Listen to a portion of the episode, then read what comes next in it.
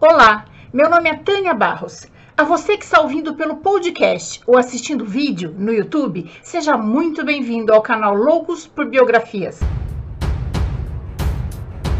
E se você é novo por aqui, convido você a se inscrever no canal. E se gostar desse vídeo, deixe seu like para incentivar o canal a crescer. Agora vamos lá. Hoje vamos conhecer um pouco da vida e da obra de Charles Chaplin. Ele foi o maior ator, dançarino, produtor e diretor do cinema mudo. Ficou mundialmente conhecido por suas mímicas e comédias do gênero pastelão. A plateia gargalhava só de olhar para ele. O personagem que marcou sua carreira foi o Vagabundo, também conhecido como Carlitos. Charles Spencer Chaplin nasceu no dia 16 de abril de 1889, em Londres, na Inglaterra. Seu pai, Charles Spencer Chaplin, era vocalista e ator. E sua mãe, Hannah Chaplin, era atriz e cantora do music hall. Hannah já tinha um filho recém-nascido, Sidney, quando se casou com o pai de Chaplin. Charles, pai, saiu para uma turnê que durou mais de um ano. Quando retornou, encontrou um recém-nascido que não esperava. Hannah tinha tido um caso com um ator que trabalhava com ela no teatro. Seus pais se separaram antes de Chaplin completar três anos. O filho que Hannah tinha tido com o ator de teatro foi morar com o pai, e Chaplin e seu meu irmão Sidney continuaram morando com sua mãe. Certa noite, a mãe de Chaplin, com uma forte crise de laringite, não conseguiu é, apresentar o seu número musical. Chaplin subiu no palco com apenas cinco anos, cantou e interpretou como tinha visto sua mãe ensaiar. Sua estreia no palco foi um sucesso. As pessoas ficaram encantadas e jogaram muitas moedas para ele. O problema de laringite e as fortes dores de cabeça de Hannah terminaram com sua carreira de atriz e cantora, e ela passou a trabalhar como costureira, mas não ganhava o suficiente para sustentar dois filhos. O pai de Chaplin alegava que ele tinha apenas um filho para sustentar e poucas vezes a ajudava. Hannah passou a sofrer de depressão e foi internada em um hospital. Charles e Sidney estavam com quadro de desnutrição e foram levados para um asilo em Londres e permaneceram lá até que sua mãe pôde sair do hospital. Com a, a, doença de sua mãe cada dia pior e a dificuldade que ela tinha para sustentar os filhos, a educação de Sidney e Charles foi relegada a segundo plano. O máximo que Charles Chaplin frequentou uma escola para meninos pobres foi um ano e meio, de junho de 1896 a janeiro de 1898.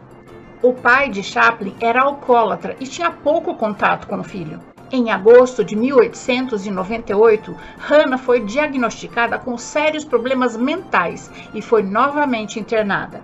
Charles e seu meio-irmão Sidney foram morar com o pai de Charles e sua amante Louise. Foi uma convivência conturbada, chegando a ter a visita da Sociedade de Prevenção contra a Crueldade das Crianças. Quando Hannah saiu do hospital, as crianças voltaram a conviver com ela. Quando Chaplin estava com 12 anos, seu pai, aos 37 anos, faleceu de cirrose no fígado. E como eles não tinham dinheiro para enterrá-lo, ele foi enterrado numa vala comum de pobres, sem direito ao nome. Durante os sete anos seguintes, Hannah foi internada inúmeras vezes em hospitais psiquiátricos. Os momentos que Chaplin era mais feliz eram os momentos que ele passava com sua mãe, quando ela estava boa, e ele se lembrou disso a vida inteira. Sozinhos, Chaplin e Sidney faziam o que podiam para sobreviver. Sidney encontrou trabalho na Marinha Mercante e Chaplin começou a trabalhar no teatro de variedades, fazendo sucesso como mímico. Depois de trabalhar em peças pequenas, Fred Carno convidou Chaplin para participar de uma turnê pelos Estados Unidos com sua trupe, que durou dois anos. E seu trabalho passou a ser admirado e reconhecido. Em 1913, estreou no cinema, nos estúdios Keystone. Foi nos estúdios Keystone que Chaplin desenvolveu o seu mais famoso personagem, o vagabundo. Um andarilho pobretão que possuía todas as maneiras refinadas e a dignidade de um cavalheiro. Usando um fraque preto esgarçado, calças e sapatos desgastados, maiores que seu pé, uma bengala de bambu e sua marca pessoal, um pequeno bigode de brocha. Dizem que Hitler adorava Chaplin e seu bigode de brocha era para se parecer com ele. Em 1915, Chaplin assinou um contrato melhor com a Examai Filmes. Os seus filmes agora tinham o dobro de duração. Os filmes mudos de Chaplin foram capazes de atravessar todas as barreiras de linguagem e em pouco tempo ele se tornou um fenômeno mundial. Era quase religioso. Seus filmes sempre estreavam às terças-feiras e as pessoas corriam para o cinema para vê-los. Charlie Chaplin, cujo pai morreu vítima de alcoolismo, tirou risos do mundo inteiro interpretando um bêbado. Em 1915, com as finanças mais equilibradas, Chaplin chamou o seu meu irmão Sidney para trabalhar com ele e colocou sua mãe num manicômio melhor, particular. Ao contrário do que se pensa, Chaplin era extremamente tímido e inseguro, e ele ficava muito nervoso quando tinha que enfrentar o público. Em 1916, Charles foi para Nova York assinar um contrato com a Mutual Filmes por um milhão e meio por semana e a bonificação de 22 milhões, negociados por seu irmão Sidney, para produzir 12 filmes num período de 18 meses. Um porta-voz da Mutual Filmes declarou que a coisa mais cara do mundo, depois da Guerra Europeia, era Charlie Chaplin. A Mutual deu a Chaplin a liberdade artística para fazer seus filmes como ele quisesse. Ele pôde escolher o diretor, o câmara e seu elenco. Foi aí que ele introduziu a atriz Edna Purviance e os vilões cômicos Leo White e Bud Jameson em seus filmes. Charlie Chaplin exigia muito de si mesmo e não esperava menos dos demais. Ele repassava uma cena 50, 60 vezes até que ficasse boa. Ele considerava o período que passou na Mutual Filmes o período mais feliz de sua carreira. Chaplin era canhoto e foi também um talentoso jogador de xadrez, chegando a enfrentar o campeão estudinense Samuel Richardsky. Nos seus momentos de folga, Charles não era muito sociável. O seu único amigo era o ator Douglas Fairbank e sua esposa e também atriz Mary Pickford. Para ajudar os Estados Unidos durante a Primeira Guerra Mundial, Charlie Chaplin se uniu aos amigos Mary Pickford e Douglas Fairbank, vendendo bônus de liberdade. Arrecadaram 800 milhões de dólares. Fez também um curta-metragem para animar as pessoas a comprarem bônus de liberdade. E um outro curta chamado Armas aos Ombros, sobre o vagabundo lutando na Primeira Guerra Mundial.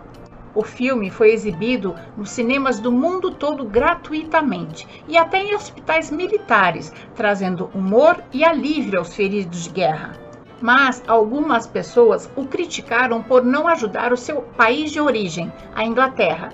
Ele nunca respondeu sobre isso, mas nas investigações após a sua morte, descobriu-se que ele doava dinheiro para escolas em Waterloo e durante a Primeira Guerra Mundial mandou distribuir caramelos para as crianças. Em 1918, Chaplin assinou um contrato com a First National para produzir oito filmes. Depois, Charles se aliou aos amigos e atores Mary Pickford e Douglas Fairbank e ao diretor Griffith para realizar seus próprios filmes e construiu seu próprio estúdio em Hollywood. Quando estava com 28 anos, Chaplin se apaixonou pela atriz Mildred Harris, de apenas 16 anos. Mildred engravidou e eles se casaram em 1918. O filho deles nasceu com deformidade e faleceu três dias depois. Mildred diz que conserva na memória o tanto que Charles chorou com a morte do filho. Em 1921, Chaplin produziu outro grande sucesso, O Garoto que conta a história de um bebê órfão que acaba ficando aos cuidados de um vagabundo. O filme se tornou um fenômeno mundial e Jack Cougar, que interpreta o garoto, se tornou o símbolo dos órfãos da Primeira Guerra Mundial. Nesse filme existe muito de autobiográfico do pequeno Charles, de 5 anos, que foi levado das mãos de sua mãe para um orfanato. Durante as filmagens de O Garoto, Mildred pediu divórcio a Charles, alegando crueldade e abandono. Ela exigiu metade dos bens de Charles e 15 milhões de dólares. Isso deu uma ideia ruim a Charles sobre o casamento e ele disse que a única coisa constante em sua vida era o seu trabalho. Foi nessa época que ele mandou buscar a sua mãe no manicômio para viver com ele. Antes que o comunismo entrasse em decadência na Europa, muita gente na América acreditava que a Revolução Bolchevique, que derrubou a monarquia russa e levou ao poder o Partido Bolchevique de Vladimir Lenin, era uma ameaça ao capitalismo e ao individualismo americano. No dia 1 de janeiro de 1920, o fiscal do FBI, Michael Palmer, produziu um registro de escala nacional dos suspeitos de comunismo, que levou à detenção de 6 mil pessoas nos Estados Unidos. No ano seguinte, a caminho da Europa, Charles declarou a sua intenção de visitar a União Soviética, dizendo: me interessa muito conhecer esse grande país e ver seus esforços para a reconstrução depois do caos da Primeira Guerra. Essa declaração não agradou o policial do FBI Edgar Hoover, que passou a investigar Chaplin como um dos possíveis comunistas de Hollywood. Chaplin inteligentemente produziu em plena corrida do ouro, de novo, o vagabundo, o Carlito, no filme Em Busca do Ouro, de 1925. A comédia se passa no Alasca. Um grupo de mineiros lutando para sobreviver comem no jantar o próprio sapato cozido. Sobre esse filme, Charles disse: Devemos rir diante da nossa impotência e das forças da natureza, senão ficaremos loucos. Charlie Chaplin foi o primeiro ator a aparecer na revista Time em 1925. Aos 35 anos, apaixonou-se pela primeira atriz contratada para fazer The Gold Rush. Lita tinha 16 anos e ficou grávida e não pôde continuar as filmagens. Lita e Charles se casaram no México e tiveram dois filhos, Charles Jr. e Sidney. Nessa época, a fortuna de Chaplin chegava a incríveis 825 milhões de dólares. Em 1926, um incêndio destruiu os cenários e os estúdios de Chaplin em Hollywood. Não sobrou nada. Em janeiro do ano seguinte, Lita Gray pediu o divórcio a Charles, numa petição de 42 páginas. Venderam-se cópias mimeografadas da, da, da petição de divórcio de Lita e Charles no mercado negro, intitulado As Queixas de Lita. Lita se queixava que Charles passava muito tempo em companhia de outra atriz, Marion Davis, que também era casada. Lita recebeu 93 milhões de dólares e seus filhos Charles Jr. e Sidney um milhão e meio cada um como uma poupança para a universidade. Uma semana depois, a Receita Federal cobrou de Chaplin impostos referentes a 10 anos atrasados, no valor de 200 milhões de dólares. Cinco dias depois, Chaplin teve um sério ataque de nervos. Em 1928, aos 63 anos, Hannah Chaplin faleceu. Chaplin sempre teve muito medo que ele ou um dos seus filhos herdasse a demência de sua mãe e ficou muito triste por ele ter se tornado tão rico e poderoso e mesmo assim não ter podido curá-la. Sua aversão à guerra o levou a fazer amizade com o físico alemão Albert Einstein, ambos conhecidos por seu pacifismo. Em uma reunião social, Einstein disse a Chaplin que sempre admirou sua arte. Ela era universal. Todo mundo o compreendia e o admirava. Chaplin respondeu: Mas a sua é muito mais digna de respeito. Todo mundo o admira e praticamente ninguém o entende. Seu filme Luzes da Ribalta ou Luzes da Cidade, em 1931, se converteu em um dos seus maiores sucessos. O vagabundo se finge de milionário para impressionar uma florista cega por quem se apaixonou. Na estreia de Luzes da Cidade em Hollywood, Chaplin e Einstein entraram juntos, amarrados por uma gravata preta, e Elsa Einstein puxando os dois. O público foi ao delírio e aplaudiu de pé. Depois, Chaplin foi embora de Hollywood por um ano e meio. Ele disse que as desilusões do amor, da fama e do dinheiro o tornaram o homem mais solitário do mundo e foi viajar pelo mundo.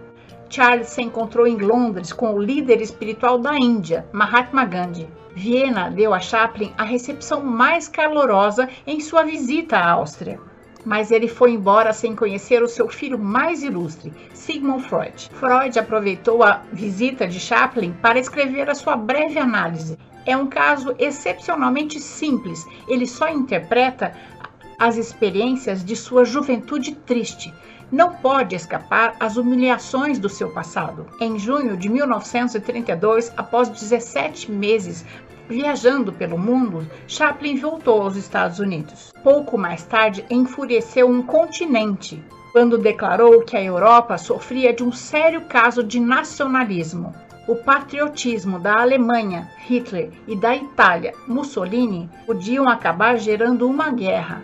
E ele tinha toda a razão. Conheceu a belíssima atriz Paulette Goddard, ele com 47 e ela com 22. Casaram-se em segredo. Paulette era uma mulher diferente. Ela tinha muitos conhecimentos, ela era inteligente, independente, segura de si e se dava muito bem com os filhos de Charles. Mas Charles pre preferia as mais tímidas e inseguras, e o casamento, após alguns anos felizes, acabou em divórcio. Tempos Modernos, de 1936, foi um sucesso absoluto.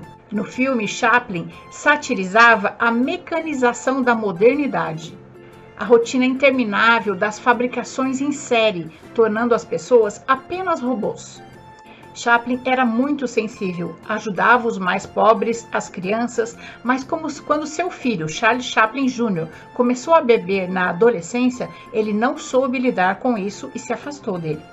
Quando os filmes começaram a ter falas dos atores, Chaplin resistiu a colocar falas em seus filmes e pesquisou a possibilidade de colocar uma música sincronizada que começou com uma sincera melodia que saiu do seu íntimo, mas como ele não era compositor, ele não soube como passá-la para o papel. Anos mais tarde, dois compositores corrigiram uma melodia sem nome que Charlie Chaplin tinha feito para tempos modernos. Eles a converteram em Smile, um dos maiores sucessos de Nat King Cole.